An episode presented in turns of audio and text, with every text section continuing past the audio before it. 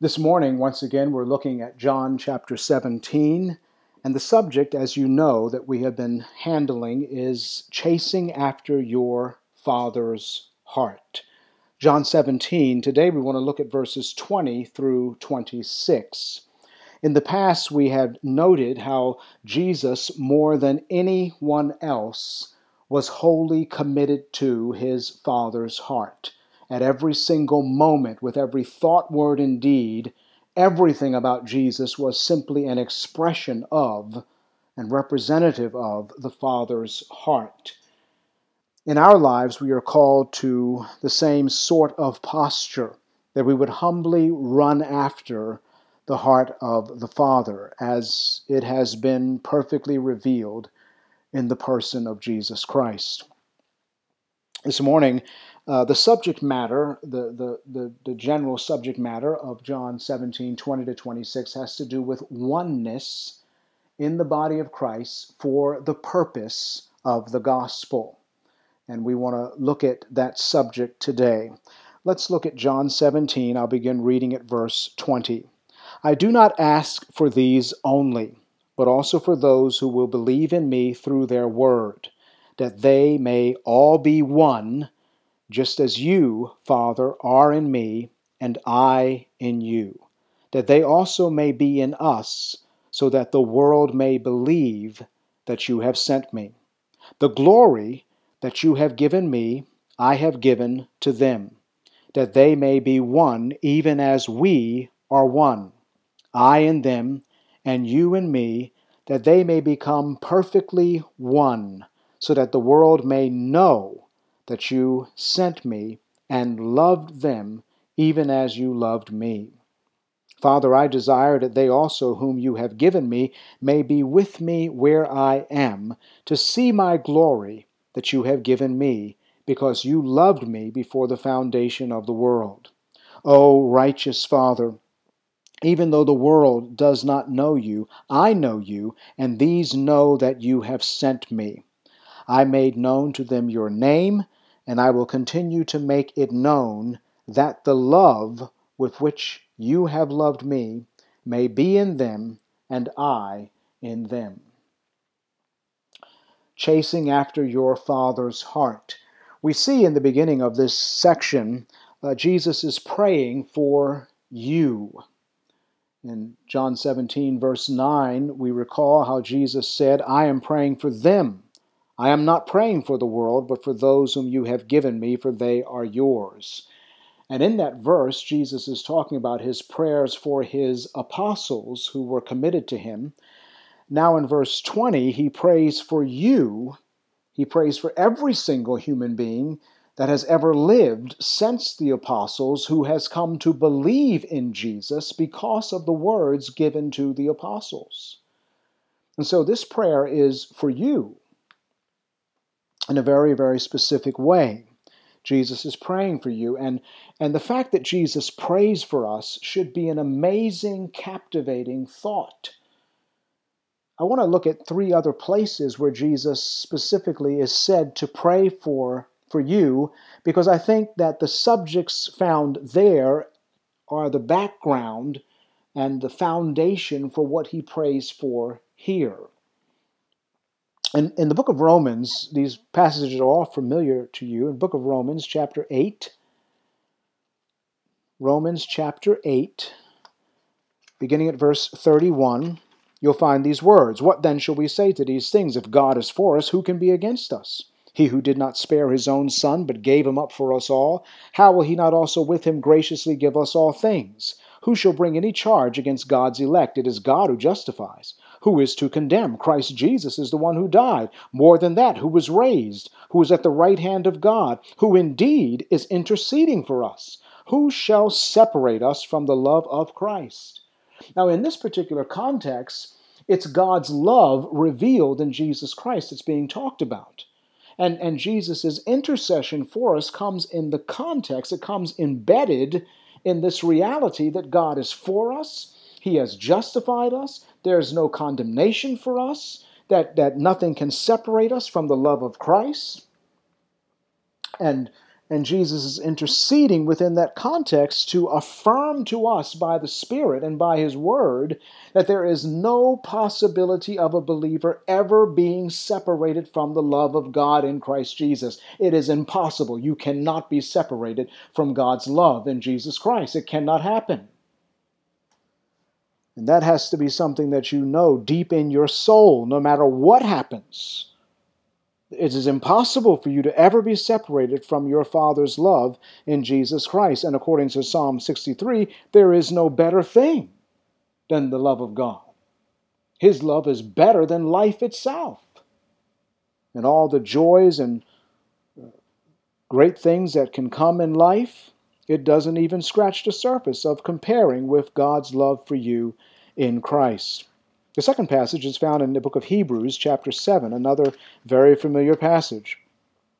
Hebrews 7, I'll read uh, verse 25. Consequently, he, meaning Jesus, he is able to save to the uttermost those who draw near to God through him, since he always lives to make intercession for them.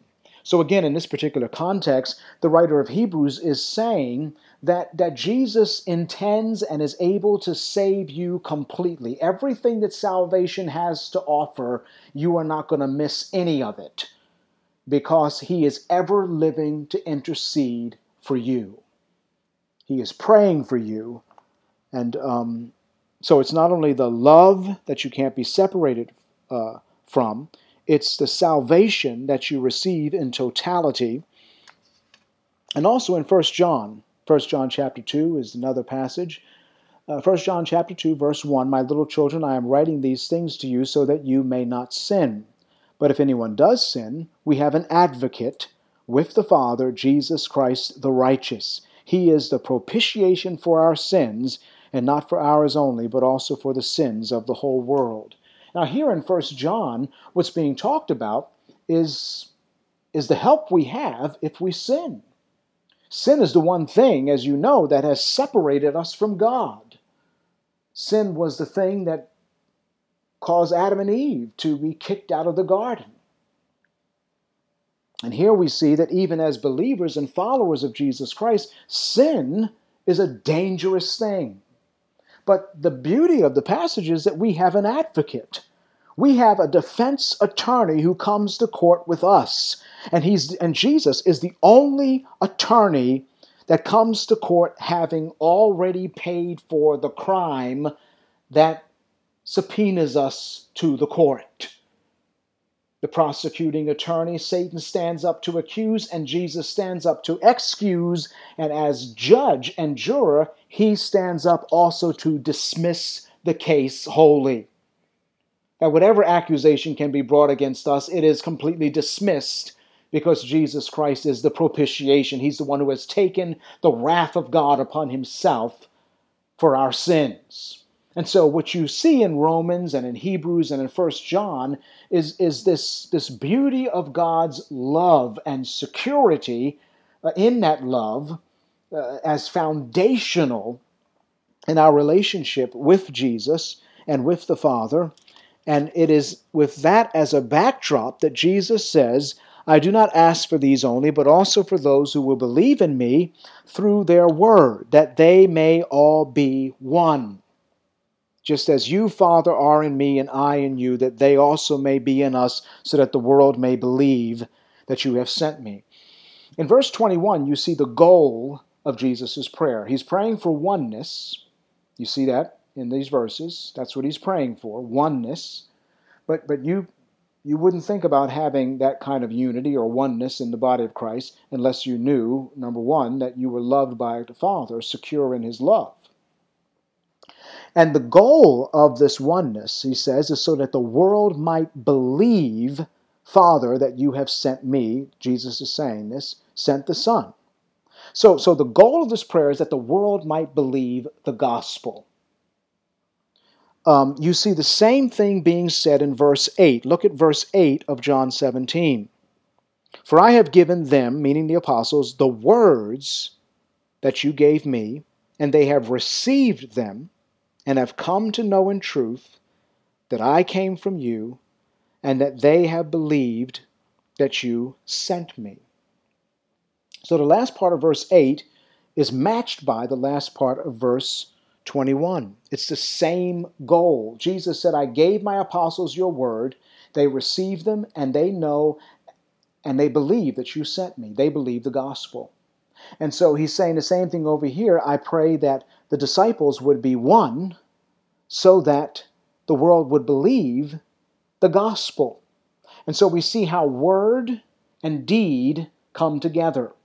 That Jesus is praying for a unity within the body of Christ. He's praying for oneness in the body of Christ, a love in the body of Christ, because it's proof positive to the world that the gospel is real. Um, when he says here that they may all be one, just as you, Father, are in me, what that means uh, is discovered in John chapter 10. What does it mean that the Father's in the Son? In John chapter 10, verse uh, 37 and 38, if I am not doing the works of my Father, then don't believe me. But if I do them, even though you do not believe me, believe the works that you may know and understand that the Father is in me and I am in the Father. Once again, in John chapter 14, verse um, verse 10 uh, Do you not believe that I am in the Father, and that the Father is in me. The words that I say to you, I do not speak on my own authority, but the Father who dwells in me does his works. Um, one more verse. Uh, this is found in 2 Corinthians, 2 Corinthians chapter 5, beginning at verse 17. 2 Corinthians 5, 17. Therefore, if anyone is in Christ, he is a new creation. The old is passed away. Behold, the new has come. All this is from God, who through Christ reconciled us to himself and gave us the ministry of reconciliation. That is, in Christ, God was reconciling the world to himself not counting their trespasses against them, and entrusted to us the message of reconciliation. Therefore, we are ambassadors for Christ, God making his appeal through us. And so, we see in these passages in John 10, John 14, and 2 Corinthians 5 that what Jesus is saying when he says the Father is in him is that what, what God is doing, God is at work in Jesus Christ. God was at work through Jesus Christ in the incarnation, and God is the one who, in Christ and through Christ, was reconciling the world to himself. And, um, and so when, when Jesus says that, that, that he wants us to be one, just as the Father was in him, you know, he's setting something up here. He says that the Father was at work in me, Jesus is saying. The Father was at work in Jesus, reconciling the world, making his appeal to the world to be reconciled, to be restored back to the Father. And then he says, and I in you. And we talked about this at length in the past. I'm not going to spend a lot of time on this one, but what does it mean that Jesus is in the Father? Well, it means uh, John 4 34. My food is to do the will of him who sent me and to finish his work. Jesus uh, uh, says in John 5 19, So Jesus said to them, Truly, truly, I say to you, the Son can do nothing of his own accord, but only what he sees the Father doing. John 5 30, I can do nothing on my own. As I hear, I judge, and my judgment is just, because I seek not my own will, but the will of him who sent me. Last verse, John 6 38, For I have come down from heaven not to do my own will, but the will of him who sent me. That's what it means that Jesus is in the Father. He he wholly is committed and aligns himself behind what the Father is doing. And that's the only thing he does. He's in the Father for that purpose. Um, he's united to him.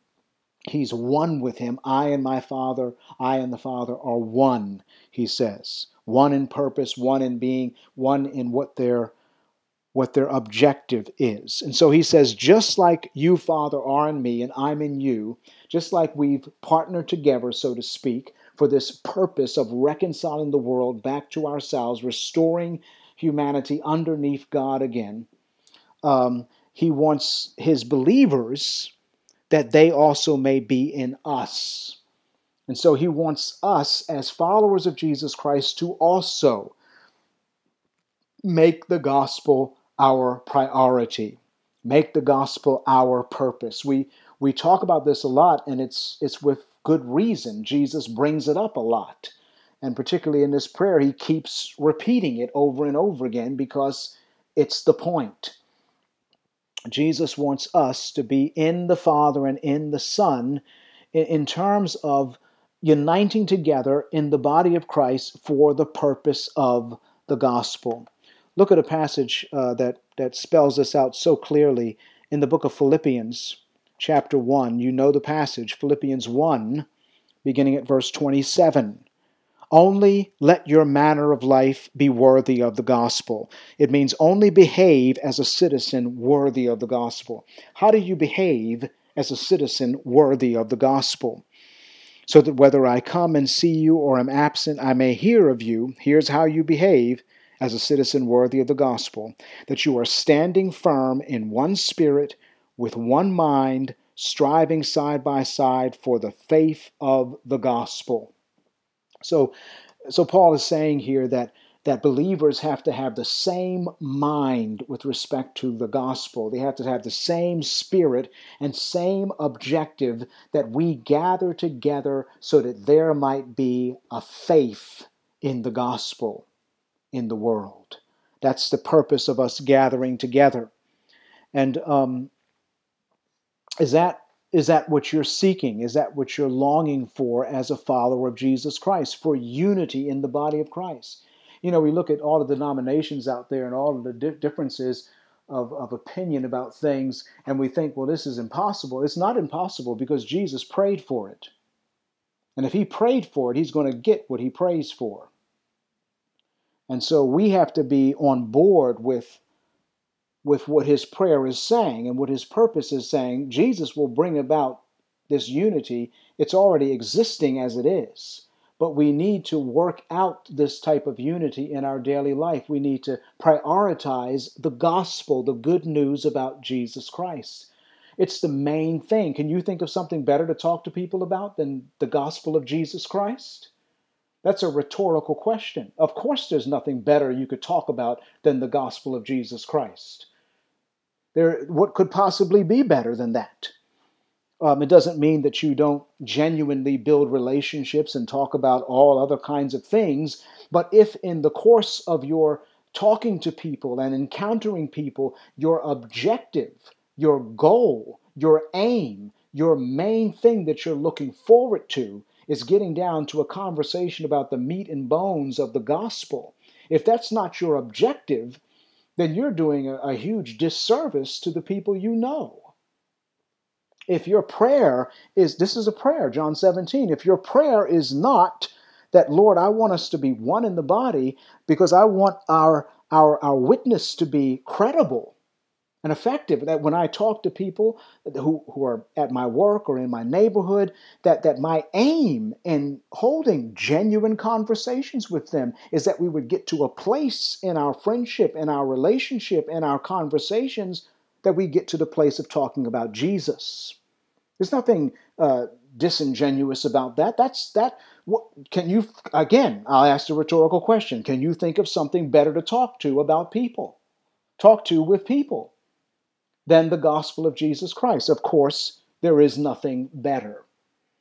Um, and and and and and what what the goal here um, that you see here, we talked about Philippians chapter one, verse twenty-seven, is is to have this mindset uh, that we see in Paul in Acts chapter twenty.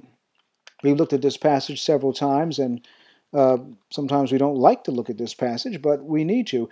In, in Acts chapter 20, verse 24, it says, But I do not account my life of any value, nor as precious to myself, if only I may finish my course and the ministry that I receive from the Lord Jesus to testify to the gospel of the grace of God. Um, you know, sometimes we read this passage and we say, well, you know, that's the Apostle Paul. He, he's an apostle, he's doing ministry, that was his calling. That's not for me, that's for him. That's what God, that's the way God used him.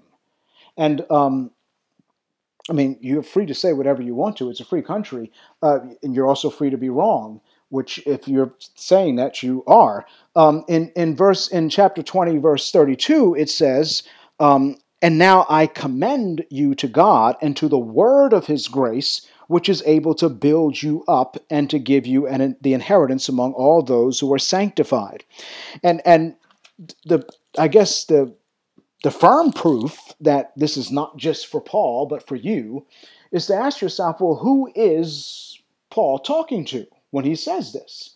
Well, he's talking to the church at Ephesus. He's talking to the leaders and the community in Ephesus. And if you remember the book of Ephesians, and, and just to give you a, a bird's eye view of it real quickly, chapter 1 is about worshiping God, blessing Him for the gospel of Jesus Christ. Chapter 2 is a, is, a, is a reminding ourselves of what we used to be before Jesus knew us. We were dead in our transgressions, we were deceived by the devil, we were objects of wrath, but then God came with his love and his mercy, and he saved us by his grace and he saved us for his good works. And then chapter 2 ends with the fact that we have been brought into this community, this fellowship, this people of God, built on the foundation of the apostles and prophets, Christ Jesus himself, the cornerstone. Chapter 3 is Paul recounting his ministry, his calling to reveal the mystery of God, the Gentiles being called uh, to faith in Jesus Christ. And chapter 4 talks about the very unity that Jesus is praying for in John 17 uh, that we would maintain the unity of the Spirit in the bond of peace. And, and he goes into the oneness. There's one Lord, one, one, one faith, one baptism, one God and Father of all, who is over all and through all. And he talks about how we've been given gifts by, by Jesus, right? To, to minister to the body of Christ, to build up one another in love. And, and, and that God has given you a gift to build up the body of Christ, to prepare the body for something. Built up for what? Built up for, for something that's coming. And in chapter, uh, the last part of chapter 4 and into chapter 5, he talks about a life of holiness, a life given over to the imitation of God in all of your relationships and all that you do. Particularly, it, it, it highlights marriage and, and family life and, and life on your job. It talks about all these things. And then, and then in chapter 6, verse 10, he says, finally. And it's not finally because the sermon's been long and I'm finally coming to an end, but it's finally, this is what all of chapter 1, 2, 3, 4, and 5 has been pointing to.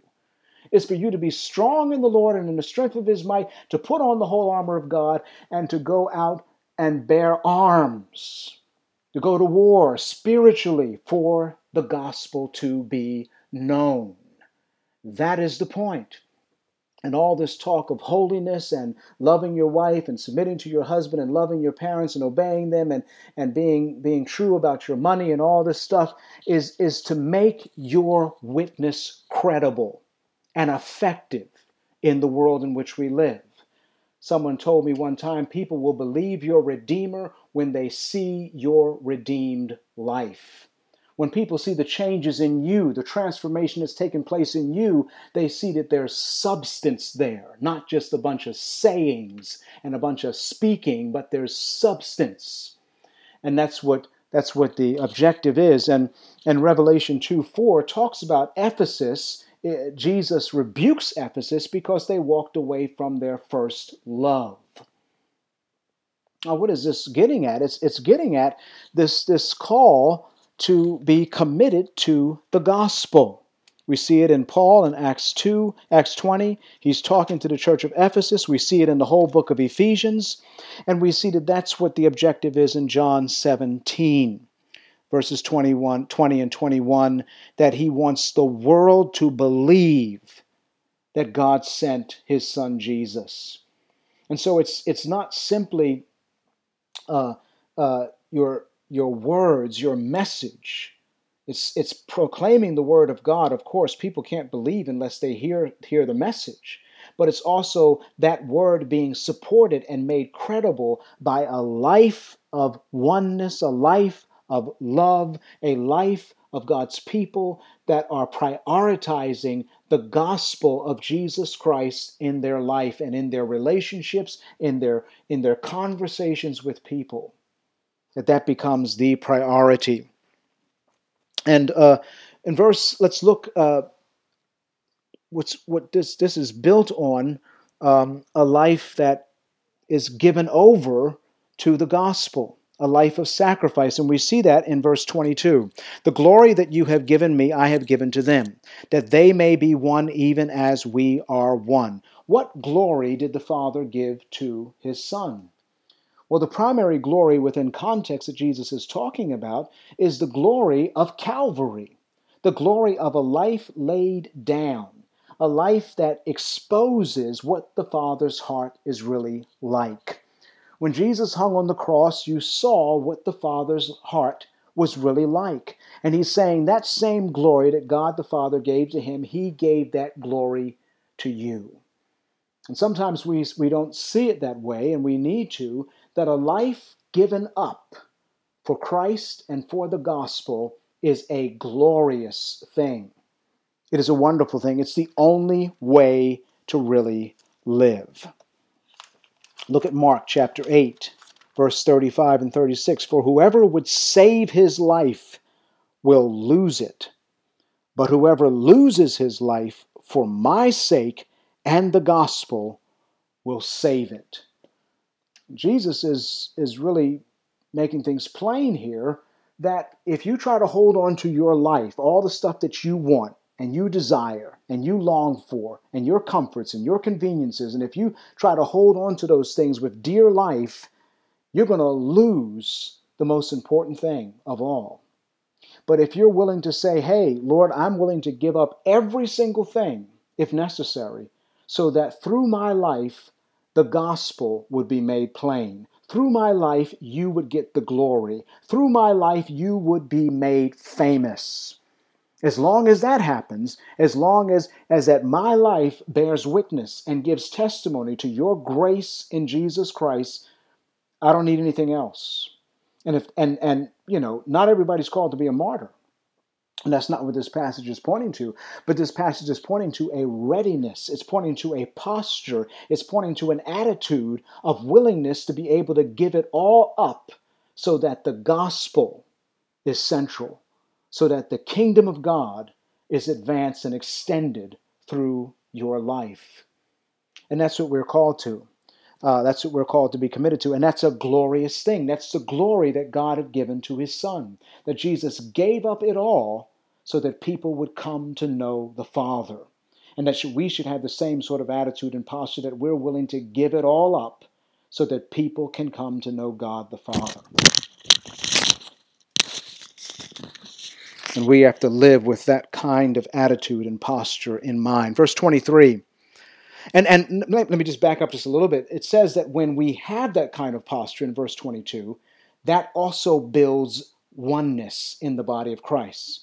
That, builds the oneness in the body of Christ. Um, it says, "Give them the glory that you gave me, so that they may be one." That only that unity is obtained in the body of Christ when God's people are willing to prioritize the gospel to such a degree that they're willing to let go of everything in life if possible so that the gospel is central and primary in their living.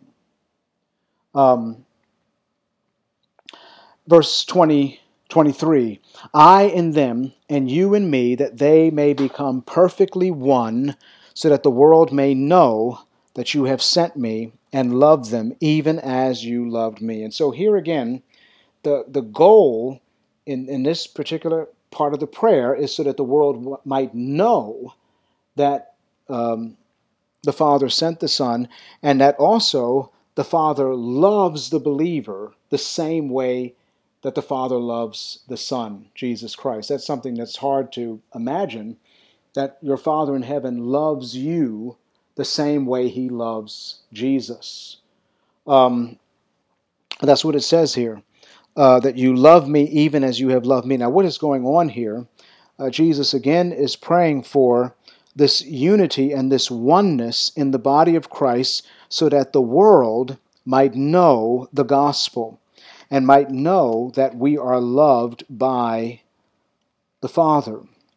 Now, one of the things that's, that's going on there is the access that we have. If you turn to John 16, verse 26, it says, John 16, 26, In that day you will ask in my name, and I do not say to you that I will ask the Father on your behalf, for the Father himself loves you because you have loved me and have believed that I came from God.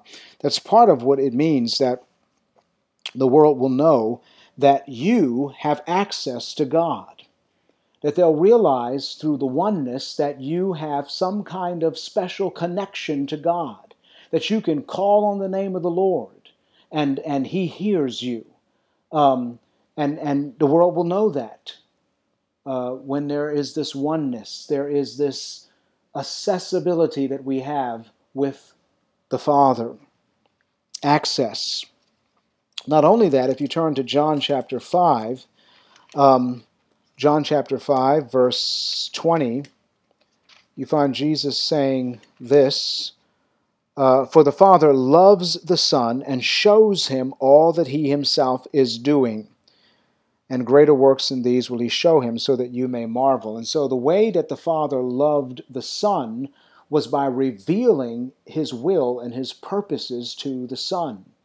And this goes back to a long conversation we had during the discussion time where um, there'll come a day, which has already come, where, where people will seek out the believer because not only do they realize these guys have access to God, and I want to get in on that, but they also they know what God is up to.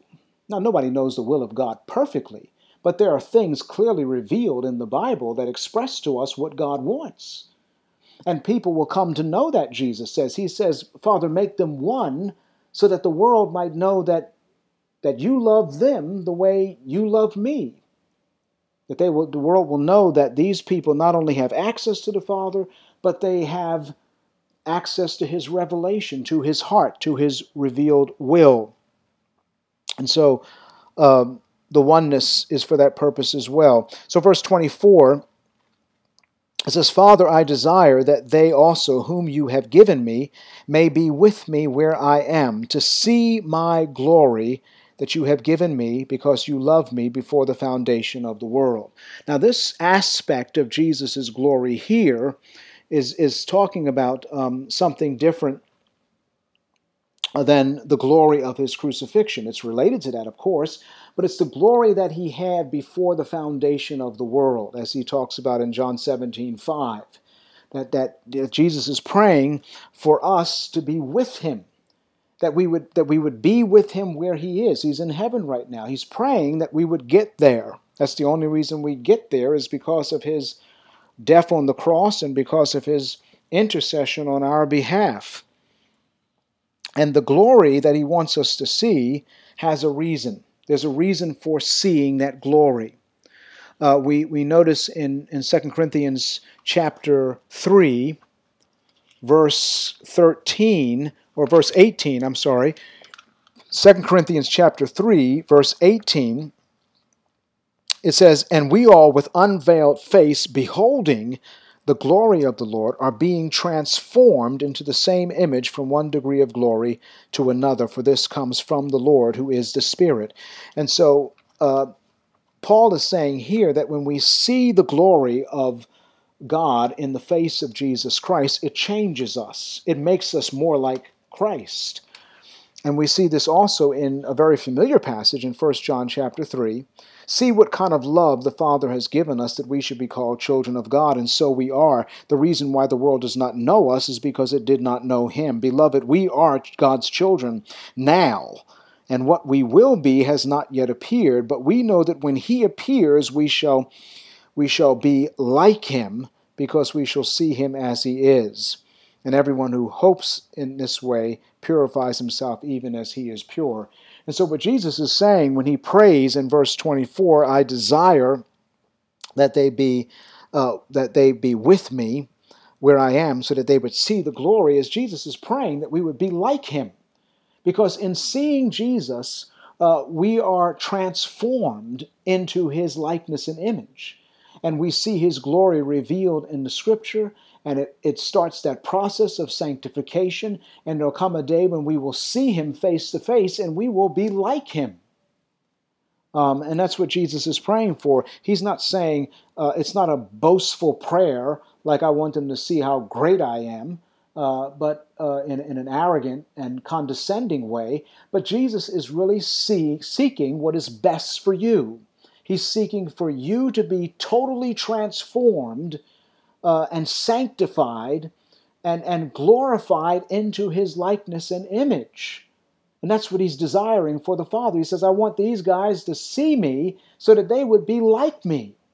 That's what Jesus is, is praying for, that, that, that finally, after all these millennia, we would finally have the image and likeness of God restored in us in a way that really reflects the glory and beauty of God.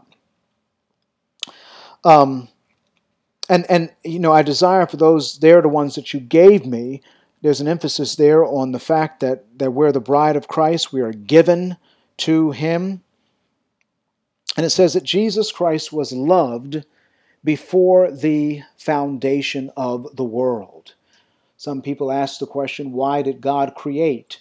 Um, and come up with all kinds of answers. God created the world because He loved Jesus. That's why He created the world. Uh, the Bible is very clear about that. It says in the book of Colossians um, that everything uh, was created for a purpose. In the book of Colossians, chapter 1, we see that in verse 15 and following. He, talking about Jesus, is the image of the invisible God, the firstborn of all creation, for by him all things were created in heaven and on earth, visible and invisible, whether thrones or dominions or rulers or authorities. All things were created through him and for him. Everything was created for him. It was the Father's gift to his Son. He loved his Son so much, he said, I'm going to create a whole universe for you. It's all for you. God created because he loved his Son. And Jesus wants us to see that love the Father has for his Son, that glory, uh, because it says in verse in verse 24, because you have loved me before the foundation of the world which again points out the reason why the world was founded was because of Christ.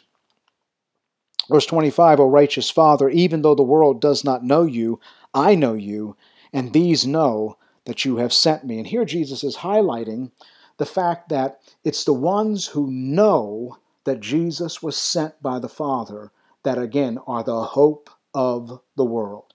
Well, God is our hope, Christ is our hope, but in a in a partnership with the Father, the church becomes uh, God's God's headquarters on earth. It becomes the hope of the world, the light and salt of the world. And we talked about that last week a little bit, and we won't go into so much detail here. But he's emphasizing that fact again, that the world doesn't know you, but I know you, and they know that that you sent me. And so. So, you know, answer this prayer in the last verse here I made known to them your name and I will continue to make it known that the love with which you have loved me may be in them and I in them. And uh, here we see uh, the conclusion of the prayer which, which has profound implications. Jesus is saying uh, that he made known the name of the Father. Here again, for the fourth time in this prayer, the name of the Father comes up. The Lord, the Lord, a God merciful, gracious, slow to anger, abounding in steadfast love and faithfulness, keeping steadfast love for thousands, forgiving wickedness, transgression, and sin, who will by no means clear the guilty. Have you memorized that? You know your name, right? You should know your Father's name. He's the God of Abraham, the God of Isaac, the God of Jacob. He is the I am that I am, the bread of life, right? The light of the world, the living water, the door, the good shepherd, the, the resurrection and the life, the way, the truth, and the life, the true vine. You should know his name. He's your father. And so he's saying, I want them to know. He said, I made known to them your name. And he says, look what he said, I will continue to make it known to them. So this is Jesus' prayer. This is his commitment is that he's going to continue to make the Father's name known to you. And here's the reason why. Is so that the love that God loved his son with might be in you. You want to love the way God loves? You want to that love that's promised, you know, the Spirit of God poured out the love of God within our hearts. You want that love to really blossom in you it comes from recognizing the name of the Father and the implications of that name, and having Jesus continue to reveal that name to you. That's why we need to talk about that more the Lord, the Lord, a God merciful, gracious, and slow to anger, and so forth because because it's through understanding the being of God. That's what the name of God is. It's the being of God. He's talking about who God is, what he's like. It's in knowing God that we come to love the way God loves.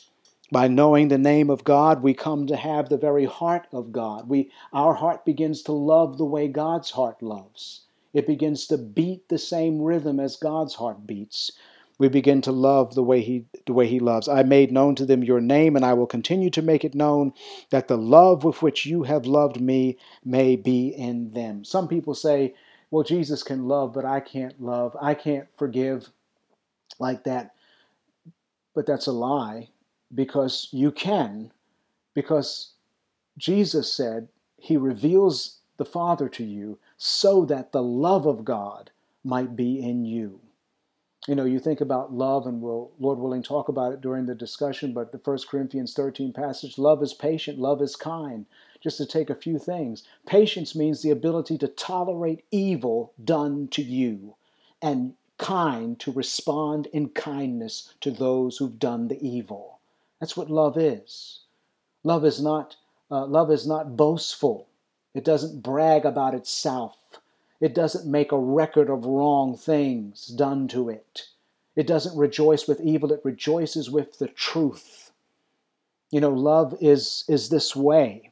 It's not jealous, like, like Joseph's brothers were jealous of him. But it rejoices if something good happens to someone, it's happy about that. It rejoices in that. The only way you can have that kind of loving heart is if you are camping out on the being of God revealed by the name of God.